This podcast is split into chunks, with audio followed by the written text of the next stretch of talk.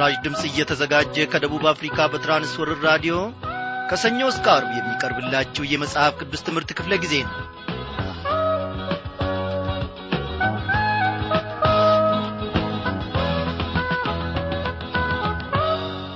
በሰላም ውስጥ የጠበቀን እግዚአብሔር አምላካችን መግባታችንን መውጣታችንን እያንዳንዱን ነገራችንን ጠብቆ ተጠንቅቆልን እንደሚመራን ከዐይኑም እይታ ፊት እንደማያርቅን እኔ ባለሙሉ ተስፋ ነኝ።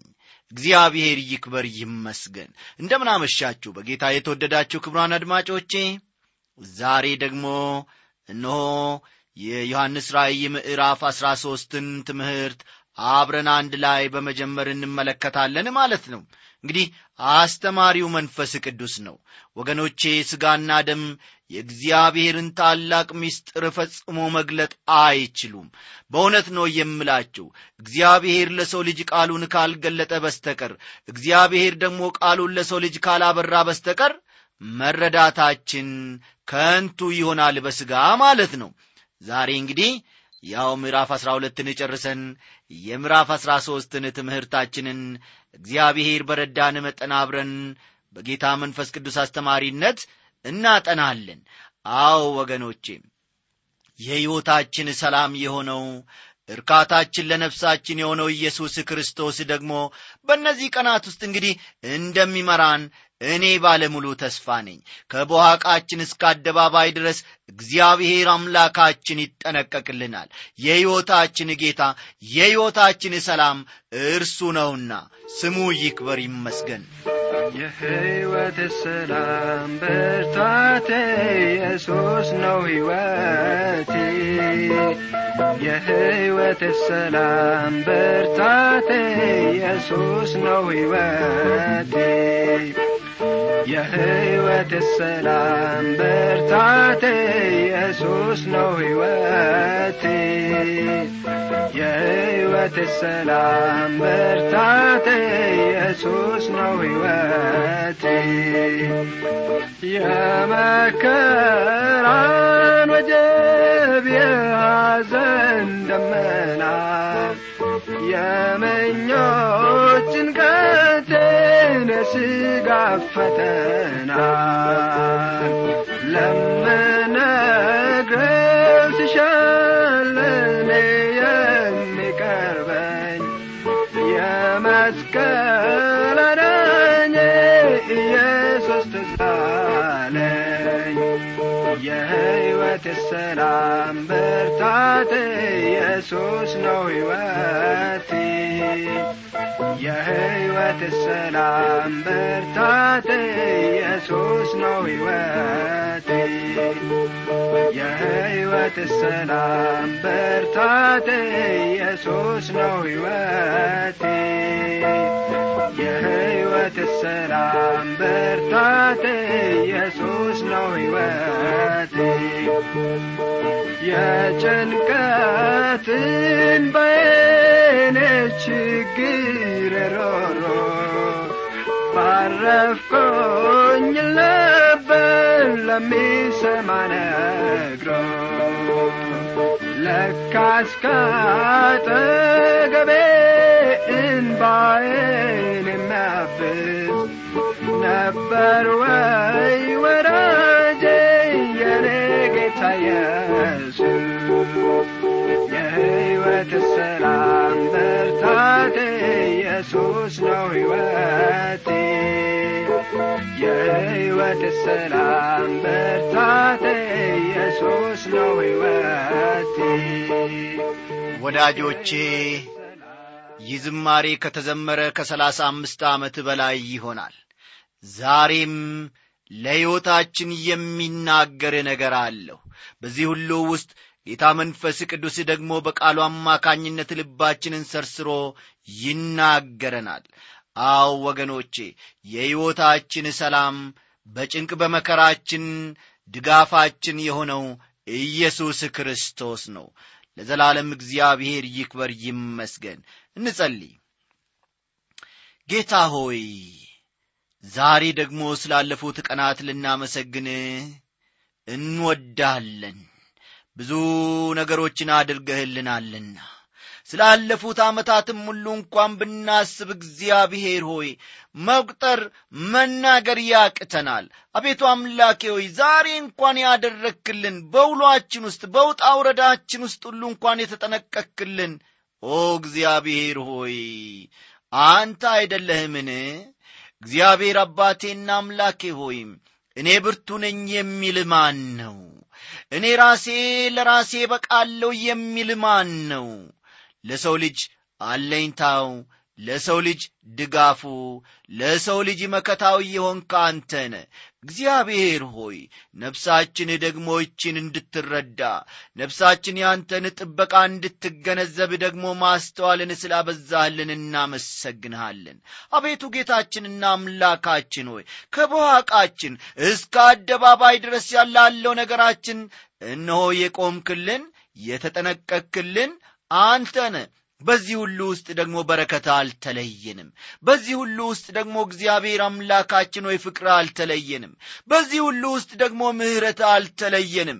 ዛሬም ቢሆን እግዚአብሔር አምላካችን ሆይ ኖ ልጆችን ደግሞ ስንወድቅ ስንነሳ ስናስቸግር ስንበድል ስናጠፋ ሳለ የፍቅር አንቀልባኛን ለመሸከም እምቢ አላለም አላረጀም አልቆረፈደም ኦ ጌታ ሆይ የአንተ ሽሩሩነት እስከ ዘላለም ነው።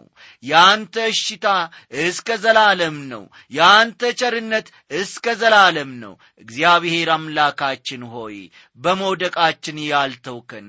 እነሆ ጠላት ሲጎስመንና እግዚአብሔር አምላካችን ሆይ ሊጠልፈን ሊጥለንም ሲፈልግ በዚያ ያልተውከን።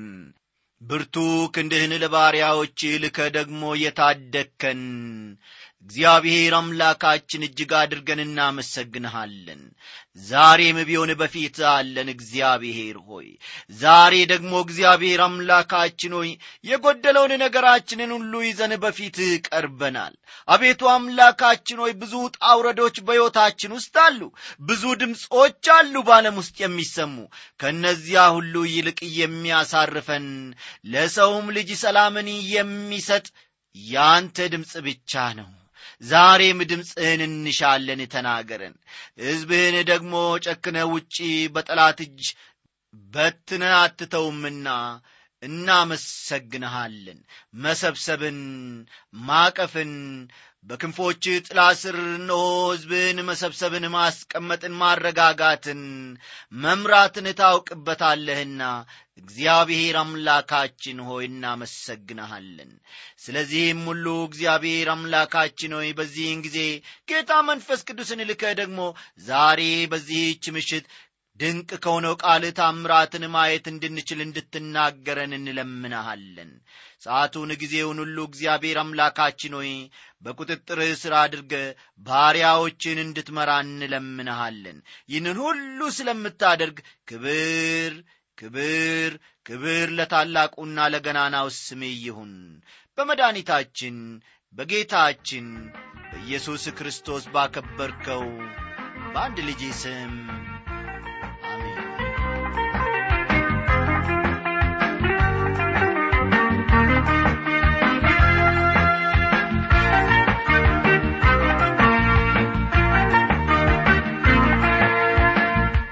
አድማጮቼ በምዕራፍ አሥራ ሁለት ውስጥ ሰባቱ የታላቁ መከራ ዘመን ገጸ ባሕርያት ወይም ተዋንያን ምን እንደሚመስሉ ሥራቸውም ምን እንደሆነ በስፋት አንድ በአንድ ስንመለከት ነበረ ዘርዝረን። አሁን ደግሞ ከምዕራፍ አሥራ ሦስት አብይ ሐሳብ አድርገን የምንመለከተው ከባሕርና ከምድር ስለሚወጡ አራዊት ፈጠን ፈጠን እያላችሁ ጻፉ። ከባሕርና ከምድር ስለሚወጡ አራዊት የተሰጠ ትንቢታዊ ገለጻ የሚል ነው። የተሰጠ ትንቢታዊ ገለጻ የሚል ይሆናል ማለት ነው። እንግዲህ መጽሐፍ ቅዱሶቻችሁ እንደ ወትሮ ሁሉ ገለጥ ገለጥ አድርጉና የዮሐንስ ራእይ ምዕራፍ አሥራ ሦስትን አብረን አንድ ላይ እንመለከታለን። የሚኖረንን ጊዜ ሁሉ እንግዲህ እግዚአብሔር አምላካችን በእውነት እንደሚባርከን እኔ አምናለሁ።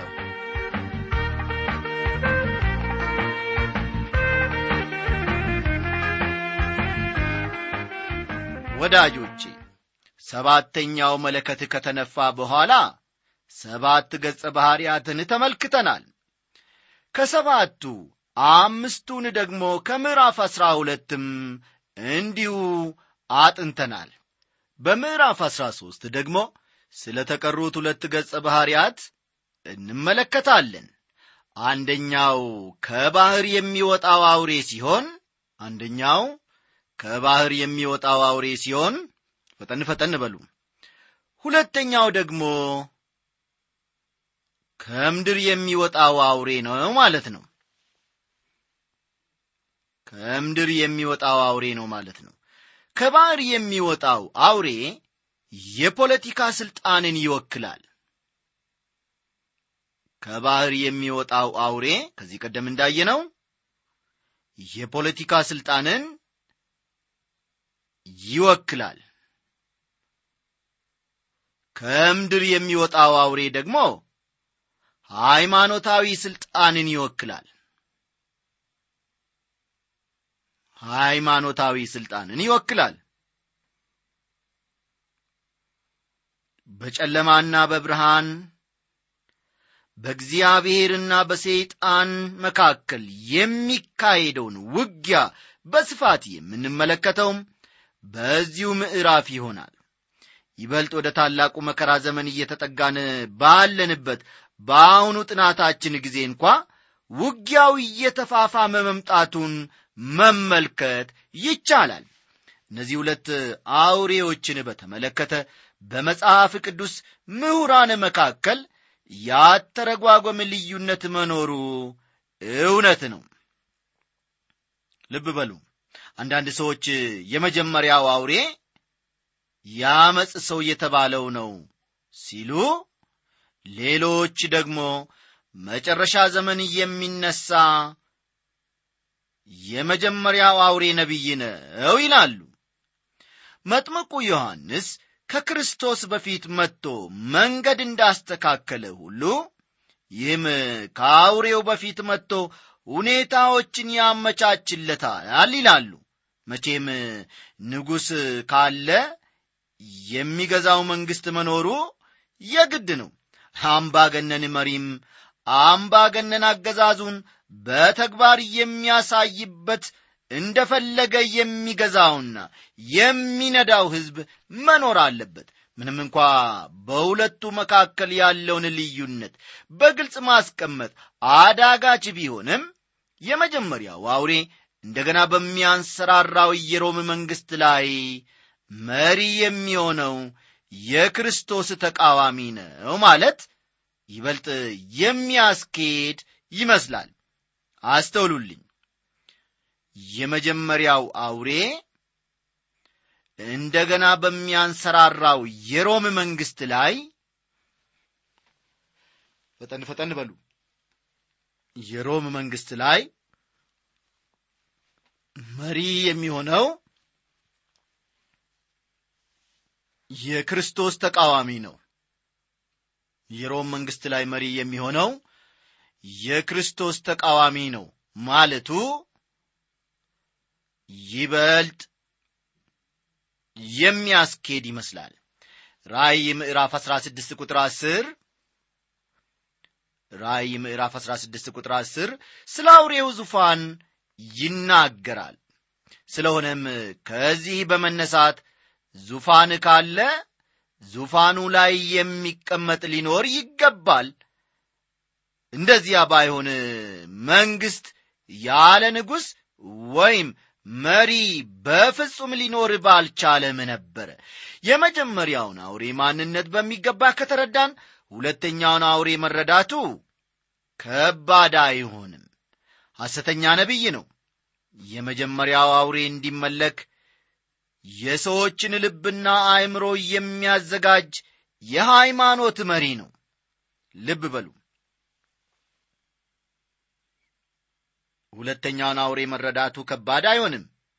ሐሰተኛ ነቢይ ስለሆነ የመጀመሪያው አውሬ እንዲመለክ የሰዎችን ልብና አእምሮ የሚያዘጋጅ የሃይማኖት መሪ ነው። የሃይማኖት መሪ ነው የሰዎችን ልብና አእምሮ የሚያዘጋጅ የሃይማኖት መሪ ነው። በመሆኑም እርሱ ራሱ የክርስቶስ ተቃዋሚ ነው። የክርስቶስ ተቃዋሚ ማለት ክርስቶስን የሚክድ የስህተት ዝንባሌ ወይም አመለካከት ነው እንጂ በአካል የሚገለጥ ፍጡር አይደለም የሚል አስተሳሰብ በአሁኑ ዘመን እየተስፋፋ ነው። በሌላ አነጋገር የክርስቶስ ተቃዋሚ ማለት ገና ወደፊት የሚገለጥ የስህተት አስተምህሮ ነው ማለት ነው። ልብ በሉልኝ። የክርስቶስ ተቃዋሚ ማለት ገና ወደፊት የሚገለጥ የስህተት አስተምህሮ ነው። የስህተት አስተምህሮ ነው ማለት ነው እዚህ ላይ ችግሩ ያለው ተቃዋሚ የሚለው ቃል ላይ ሳይሆን እንደማይቀር አስባለሁ። አስተዋላችሁ? ችግሩ ያለው ተቃዋሚ የሚለው ቃል ላይ ሳይሆን እንደማይቀር እገምታለሁ። ተቃዋሚ የሚለውን ቃል በሁለት መልኩ ልንጠቀምበት እንችላለን። የመጀመሪያው ተቀናቃኝ ወይም ተጻራሪ እንደማለት ነው ፈጠን ፈጠን በሉ። ተቃዋሚ የሚለውን ቃል ተቀናቃኝ ወይም ተጻራሪ ተቀናቃኝ ወይም ተጻራሪ ልንለው እንችላለን። ሁለተኛውን ደግሞ ሌላውን ተካለው ሌላውን ተካለው የሌላውን ስፍራ መሙላት እችላለሁ በሚል ቃል መተካት እንችላለን። ተቃዋሚ የሚለውን ሌላውን እተካለው የሌላውን ስፍራ መሙላት እችላለሁ እንደ ማለት ነው። ቅዱሳት መጻሕፍት ቃሉን በሁለት መንገድ ነው የሚጠቀሙበት። በመጀመሪያውም ሆነ በሁለተኛው መልእክቱ ዮሐንስ ስለ ክርስቶስ ተቃዋሚ አንስቷል በዚህ ቃል ለመጠቀም ዮሐንስ ብቸኛው ሰው ነው። የክርስቶስ ተቃዋሚ ማለት ክርስቶስን ተመስሎ የሚመጣ ክርስቶስን ተመስሎ የሚመጣ ወይም ደግሞ ፊት ለፊት ክርስቶስን የሚቃወም ማለት ነው። ፊት ለፊት ክርስቶስን የሚቃወም ማለት ነው ሁለቱም አተረጓጎሞች ያስኬዳሉ። ለምሳሌ ያክል ዮሐንስ በመጀመሪያው መልእክቱ ልጆች ሆይ መጨረሻው ሰዓት ነው። የክርስቶስም ተቃዋሚ ይመጣ ዘንድ እንደሰማችው አሁን እንኳ ብዙዎች የክርስቶስ ተቃዋሚዎች ተነስተዋል። ስለዚህም መጨረሻው ሰዓት እንደሆነ እናውቃለን ይላል አንደኛ ዮሐንስ ምዕራፍ ሁለት ቁጥር 18 መመልከት ይቻላል። ልጆች ሆይ መጨረሻው ሰዓት ነው ይላል ዮሐንስ። ዮሐንስ ይህን ያለው የዛሬ ሁለት ሺህ ዓመት ነበረ። ስለሆነም መጨረሻው ዘመን ውስጥ ከገባን በጣም ብዙ ዘመን ሆኖታል ማለት ነው። አይገርማችሁምን? እዚህ ላይ ማስተዋል ያለብን ዮሐንስ የክርስቶስ ተቃዋሚ እንደሚመጣ ብቻ ሳይሆን እርሱ በነበረበት ዘመን እንኳ ብዙ የክርስቶስ ተቃዋሚዎች እንዳሉ መናገሩን ነው። ለመሆኑ የክርስቶስ ተቃዋሚ አይነተኛ ምልክቱ ምንድነው ትሉ ይሆናል። በጣም ጥሩ። ክርስቶስ አይደለም ብሎ ኢየሱስን ከሚክድ በቀር ውሸተኛው ማን ነው አብንና ወልድን የሚክድ ይህ የክርስቶስ ተቃዋሚ ነው ይላል። መልሱ ይሄው ነው ማለት ነው። አንደኛ ዮሐንስ ምዕራፍ ሁለት ቁጥር ሀያ ሁለትን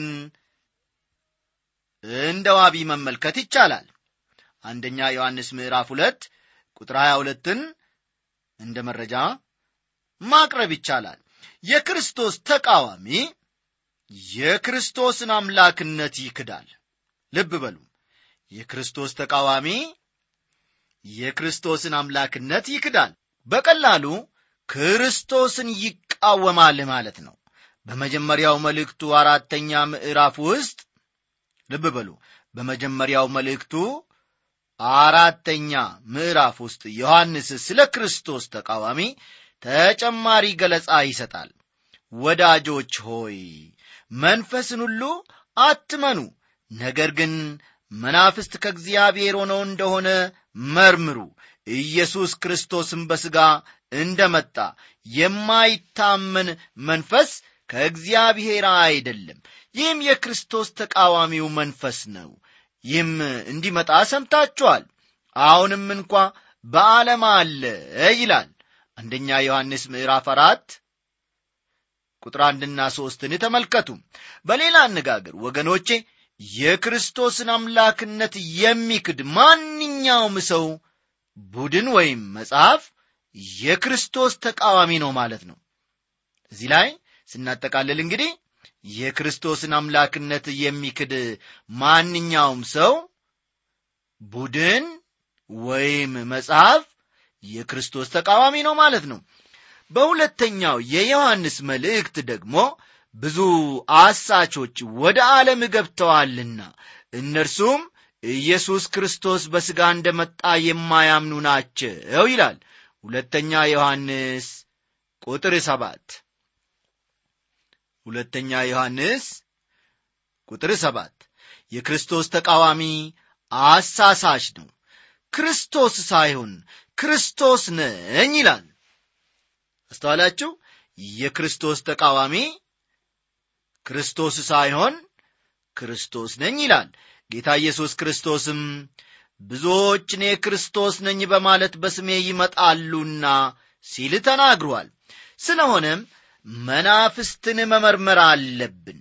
ወዳጆቼ ምርመራችሁን ከራሳችሁ ቤተ ክርስቲያን ወይም ደግሞ በኅብረት ደረጃ ከምታገኟቸው ወገኖች ጀምሩ ጌታ ኢየሱስ ክርስቶስም በደብረ ዘይት ትምህርቱ ሐሰተኛ ክርስቶሶችና ሐሰተኞች ነቢያት ይነሳሉና ቢቻላቸውስ የተመረጡትን እንኳ እስኪያስቱ ድረስ ታላላቅ ምልክትና ድንቅ ያሳያሉ በማለት አስጠንቅቆናል። ማቴዎስ 24 ቁጥር 24ን ይመለከቷል። ማቴዎስ 24 ቁጥር 24ን ልብ ይሏል። ታምራትን የሚያደርጉ ሐሰተኛ ክርስቶሶች ይመጣሉ።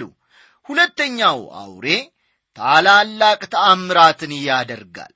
ስለሆነም የመጀመሪያው አውሬ ቀደም ብለን እንደተመለከት ነው ፖለቲካን አስመልክቶ የክርስቶስ ተቃዋሚ ነው።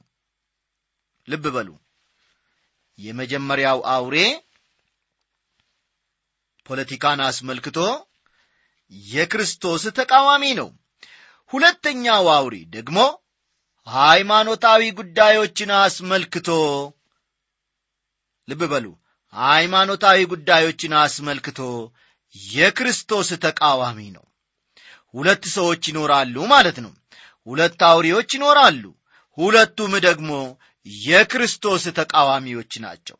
ሁለቱም አንድ ሰው ናቸው ማለት በፍጹም የሚያስኬዳ አይሆንም።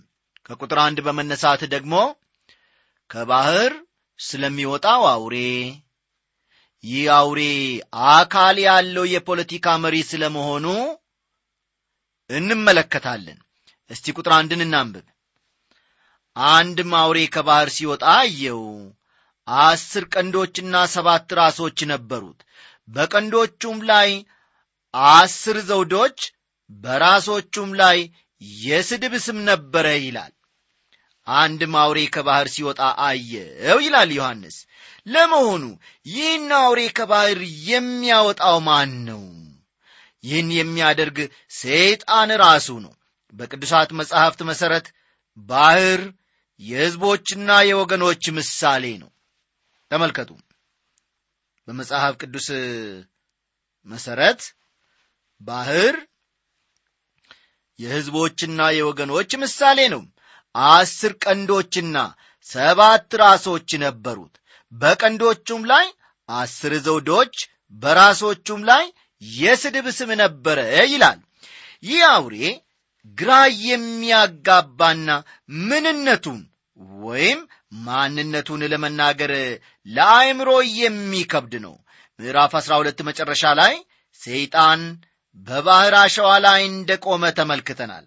ስለሆነም ይህን አውሬ ከባሕር ያወጣውና እንደፈለገ የሚነዳው ራሱ ሰይጣን ነው ማለት ነው። የሰይጣን እንደራሴ ወይም የሰይጣን ጉዳይ አስፈጻሚ ነው ማለት ነው። የመጀመሪያው አውሬ የሮም መንግሥትን የሚገዛ መሪ ነው። ሮም ወደቀች እንጂ አልሞተችም ወገኖቼ። ይህን ከዚህ ቀደም ደግመን ደጋግመን ተምረናል። ሮም ወደቀች እንጂ አልሞተችም። የመጀመሪያው አውሬ ደግሞ የሮምን መንግሥት የሚገዛ መሪ ነው። ይህ አውሬ ደግሞ እንደገና ሮም እንድታንሰራራና በእግሯ እንድትቆም ያደርጋል። ለአጭር ጊዜ እንኳን ቢሆን በዚህ ወቅት እግዚአብሔር ይህችን ዓለም ለሰይጣን አሳልፎ የሰጠ ይመስላል የዮሐንስ ራእይን እንደሚገባ ለመረዳት የዳንኤልን ትንቢት መረዳት በጣም ይጠቅማል። ይህ በዮሐንስ ራእይ ያለ አውሬ በትንቢተ ዳንኤል ምዕራፍ ሰባት ከምንመለከተው አራተኛው አውሬ ጋር ይመሳሰላል።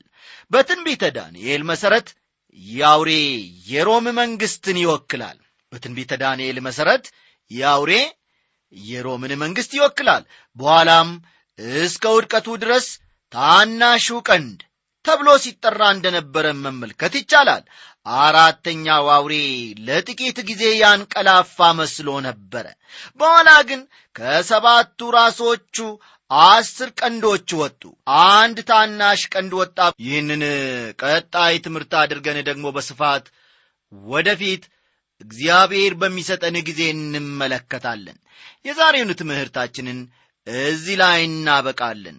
ወዳጆቼ ኢየሱስ ክርስቶስን የሚመስለው ምንም ነገር የለም።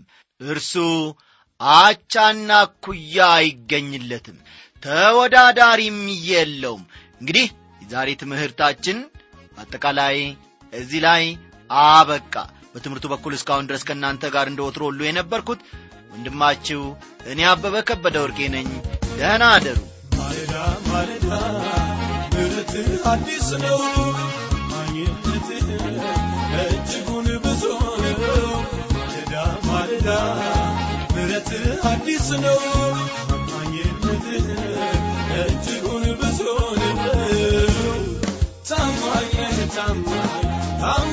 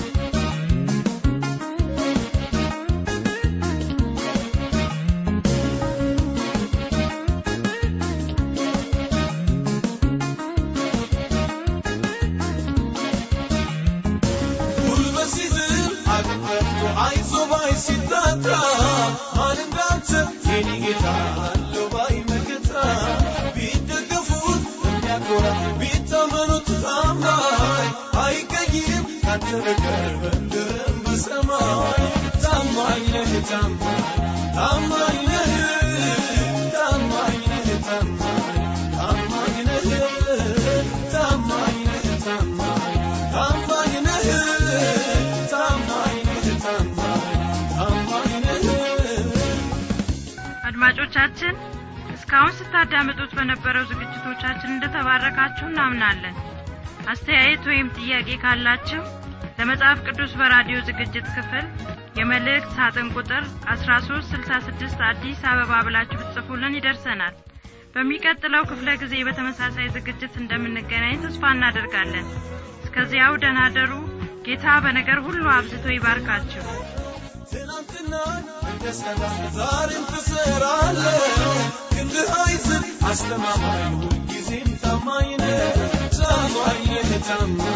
ታማኝ